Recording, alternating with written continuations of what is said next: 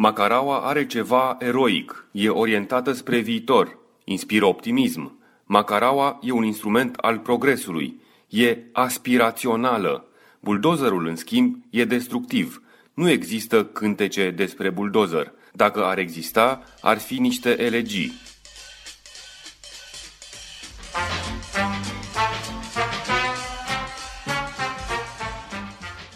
În 1974, Nicolae Ceaușescu a anunțat un amplu program de sistematizare a orașelor și satelor. Acest program a însemnat demolarea a nenumărate clădiri istorice și reconstruirea din temelii a localităților. Blocurile noi de locuit, destinate clasei muncitoare, și clădirile administrative au fost ridicate cu prețul distrugerii fără discernământ a unor case de patrimoniu. Strămutarea a zeci de mii de oameni de la sat la oraș, ori dintr-un cartier în altul, a produs drame indescriptibile. Pare că Ceaușescu a vrut să scape de trecut cu buldozerul, năruind reperele burgheziei, casele, vechile cartiere, monumentele. Născut în 1965, într-o zi de 8 mai, chiar de ziua Partidului Comunist Român, Andrei Bârsan a trăit din plin această epocă a schimbărilor irreversibile. Pasionat de fotografie, el a documentat transformarea peisajului urban al capitalei. Mii de clișee fotografice ilustrează viața cotidiană în comunism, demolările și reconstrucția Bucureștiului într-o epocă în care până și fotografii amatori erau suspectați de spionaj sau de interese ascunse. Eu sunt Matei Martin și vă propun o plimbare prin București alături de fotograful Andrei Bârsan. O călătorie în orașul de dinainte și de după 1989.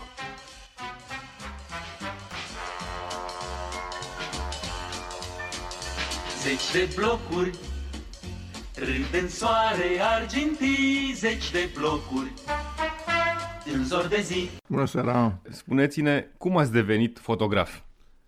Întâmplarea și curiozitatea și ne-a stâmpărul tinereții. Deci eram în clasa 8 -a, 14 ani, aveam primul buletin făcut și mi-a rămas de la buletin cadrul acela de film.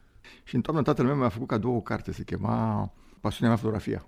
Am și cartea răsfoită, mi-a plăcut, am început să fac experiențe cu fotografia de buletin pe hol într-o noptieră, după care mama mi-a făcut cadou un aparat de fotografiat uh, Osmena, Osmena simbol. Și uite așa a început uh, o pasiune de 40 de ani. Care au fost uh, primele fotografii pe care le-ați realizat? Colegii. Pur și simplu cu colegii la școală, m-am luat aparatul la școală. Interesant e că mă lăsau să le fac fotografii. Cred că ori nu mă luau în seamă, ori aparatul fiind uh, entry level, era așa. Pur și simplu am fost lăsat să fac fotografii și de colegi, și de profesori, de oricine. Deci, pur și simplu am avut avantajul și bucuria de a face, acum o zic bucuria, atunci poate mai mult sau mai puțin, de a face fotografii unde am vrut eu. Erau uh, momente de criză când nu se găseau nici filme, nici revelatori, nici substanțe. Cum, cum făceați rost de toate În 79 încă se găseau. Deci 79 am început eu, 80, 81 încă se mai găseau. Găseai uh, Orvo, redegiste, găseai Foma din Ceoslovacia, parcă sau Ungaria. Deci găseai Ungaria, Ceoslovacia și România. Era ARFO, o hârtie așa roșie făcută la Zomure și după aceea au trecut uh, la altă tehnologie. Deci la începutul meu ca fotograf găseai orice. Treptat, treptat a început să mai găsești.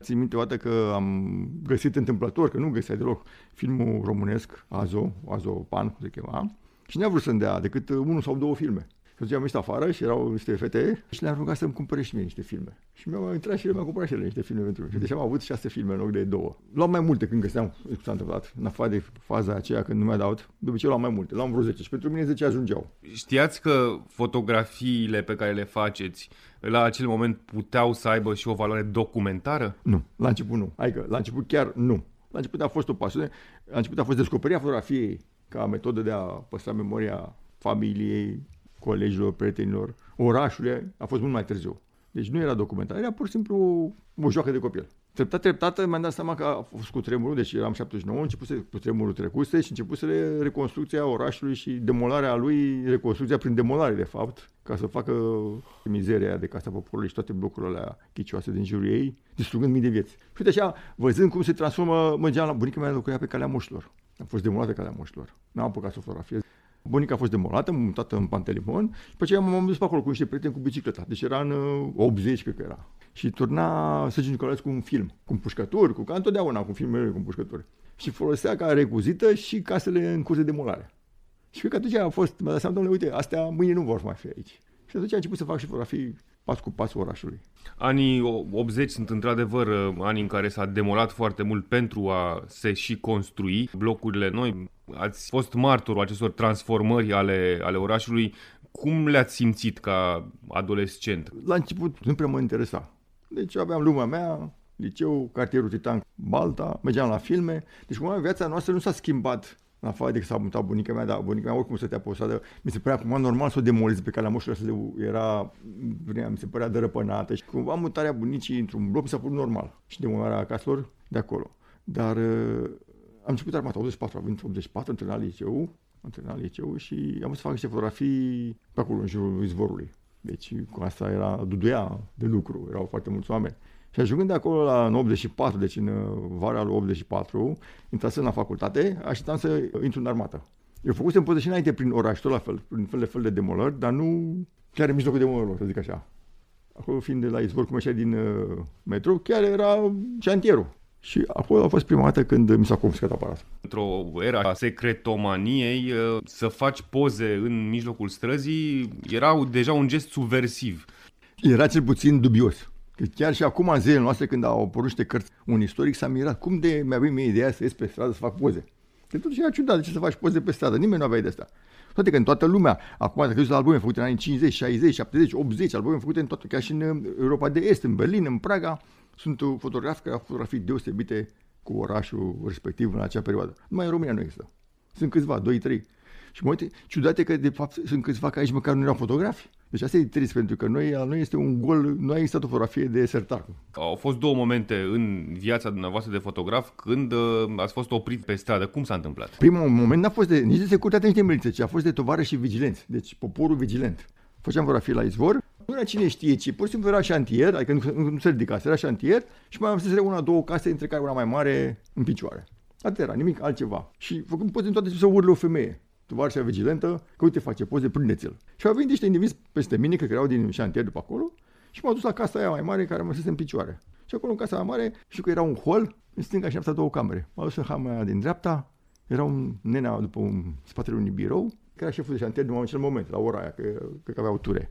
Și s-au de mine, că ce fac, cine fac, de ce fac și mi-a pus să fac o declarație. Și am dat și o declarație acolo pe un curs de masă, toți în jurul meu de parcă au prins spionul. Și făceam declarația aia că cine sunt, cum fac, cum făcea pe vremea aia, sunt așa, ce fac. La sfârșit acolo că nu am, găsit, nu am văzut niciun indicator cu fotografiatul interzis. În care unul acolo a început să spune, uite domnule, a prins curaj și, și el a, a luat ce era inginerul care era acolo după birou ăla. Era un, un normal, cam vreo 40 ceva de ani. Deci el era chiar total neutru. Să uita neutru, nu făcea nici ca se agitau, erau mândri de... Și mai să avem peste trei zile. M-am peste trei zile la el și mi-a dat aparatul. Și mi-a zis că am grijă acum acolo. Părerea mea e că incidentul s-a oprit la el. El a închis incidentul, zic că băi, un puști care a făcut poze și nimic altceva. Deci, știu că i-am început și filmul și să nu exagerez. Apropo de ce bine pe vremea aia, fapta mea, care eu nu găseam ce fel de faptă reprobabilă, putea să strice complet viitorul. Puteam să nu mai ajung la facultate, să nu se interzică să fac facultate, puteam poate chiar să, cine știe, să mă bagi în pușcărie. Deci niște chestii absurde, absurde, care nu te gândești niciodată la așa ceva. Și a doua deci, oară? Asta că vreo doi ani eram în facultate, acum eram în facultate, m-am dus la, să demola în jurul tribunalului sectorului 3 la Sfânta Vineri. Știu că era mare agitație, camioane, tot ce vrei și am făcut și o poze. Deci nu, la fel, chiar dacă am avut incidentul ăla dinainte la Casa Poporii, nu, nu m-am gândit că eram naiv. Nu m-am gândit că se poate întâmpla ceva.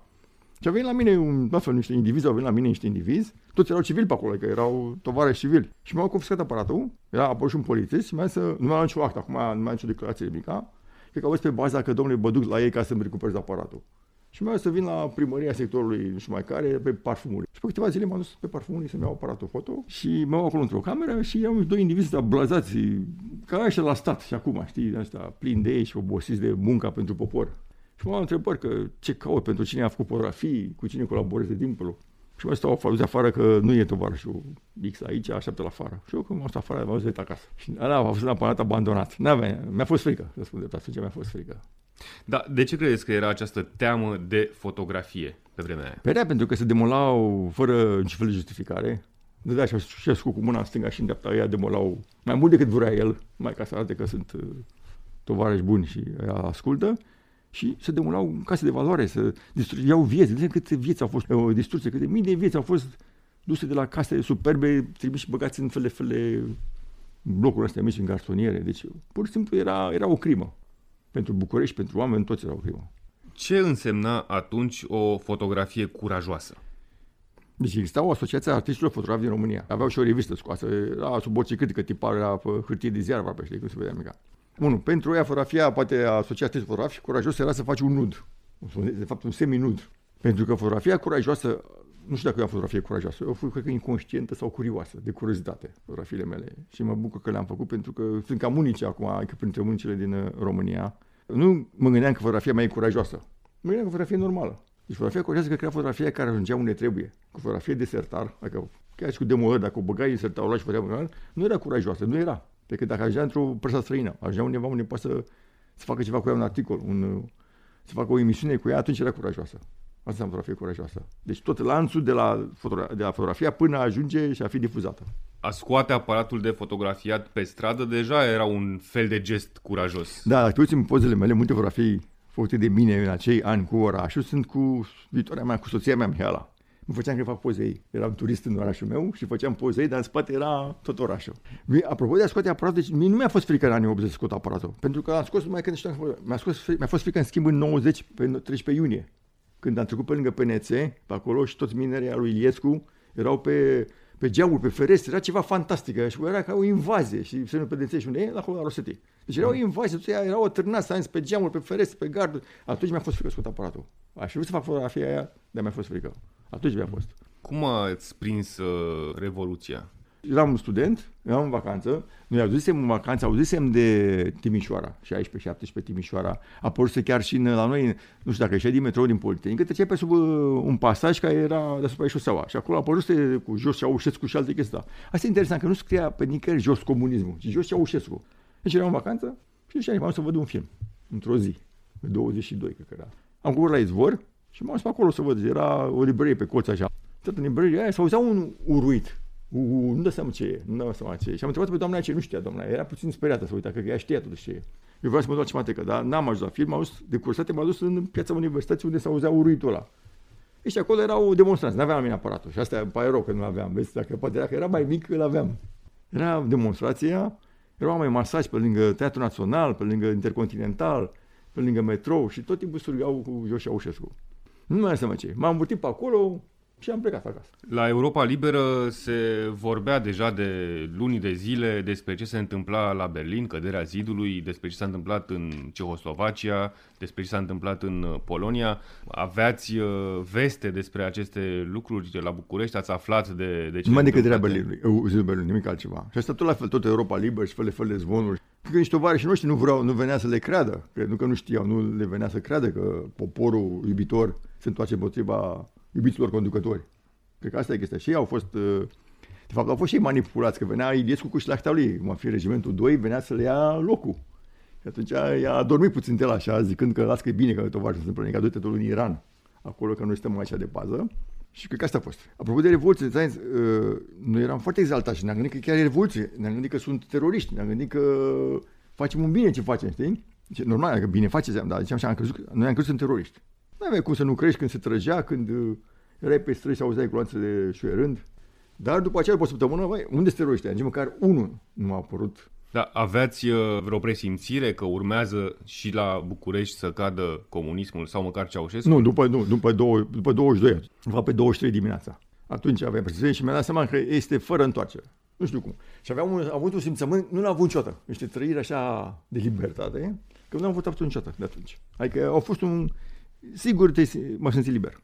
Și mi-a dat e fără întoarcere. Și nu atunci, asta e curios, că nu te gândi mai la Ceaușescu, pentru că Ceaușescu, chiar dacă îl ai haia, te gândi că te întorci cam în vest. O să mai fie dincolo. Păi ți-am cum e cu dincolo ăsta. Când m-am luat, ne în armată, am fost la comisariat ca să ne înroleze, ne-a pus să scriem o fișă acolo. Printre alte, dacă trebuie să scrie acolo dacă ai sau nu ai rude în străinătate. Și unul dintre noi a scris că nu am rude dincolo. Și la început să ură, unde e dincolo, idiotule? Știi? Deci pentru noi, chiar elev fiind, era noțiunea de aici și dincolo, un fel de cortuna de fier. Deci eram conștienți de asta. Normal că primai reviste din străinătate, ascultai muzică din străinătate, vedeai filme din străinătate. Deci erai conștient să întâmplă dincolo.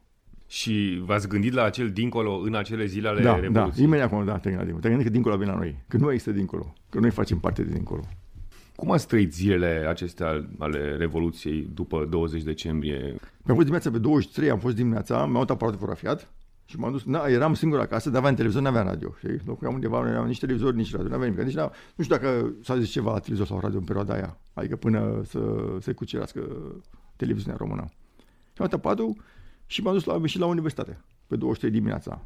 Când tot noaptea s-a trăsese, parcă nu? Nu mai știu cum s-a tras. 23, că aveți, am și un, că data trebuie să mi le scriu undeva să am o cronologie. Maghiorul a pus complet, mai era un tap 12 acolo și am în, în piața Palatului, chiar acolo la Cina. Acolo erau tancurile aliniate, tancurile și taburile aliniate și trăgeau spre sala Palatului care ardea, pufăia așa puțin tel. În schimb, biblioteca centrală era arsă complet. BC-ul era ars complet. La fel cu pola aceea albastră de la sala nouă ardea. Și pe ce m-am dus spre radio. Am o poză aceea când stăteam după, ne uitam după o clădire și mai în față pe strada asta, la, chiar în față erau niște taburi. Și după aceea m-am dus la televiziune. Pur și simplu am făcut o plimbare. Nu a fost frică absolut deloc, chiar dacă s auzeau gloanțe, chiar dacă se trăgea. Nu știu de ce. Și după aceea s-a rămas la, la facultate, la Politehnică, de, cu ajutorul armatei, tovarășul de la de armată am păzit uh, Politehnica. Ne-au dat arme și a trebuit să stăm pe aici, pe acolo, să pozim Politehnica că vin teroriștii. Acolo fetele au făcut uh, de mâncare, făceau sandwich-uri, făceau, aveam și un brad și un televizor. Și acolo a stat până a fost împușcat Ceaușescu. Cam asta a fost revoluția. Care credeți că este cea mai importantă realizare națională din 1989 încoace? Și democrația, cred. Asta e ceva. Dacă luăm așa, deci să se construiască ceva, să rămână peste ani și ani, nu avem niciuna. Absolut niciuna. Andrei Bârsan a publicat mai multe albume cu fotografii ale Bucureștiului din anii 80 și îngrijește o colecție impresionantă de imagine documentară despre ce s-a construit și mai ales despre ce s-a distrus în oraș în anii comunismului, pentru că înainte să vină macaralele au trecut buldozerele. Un interviu de Matei Martin. Suia gale, pe albastrele cărări macarale, suie însă neîncetat până în serat.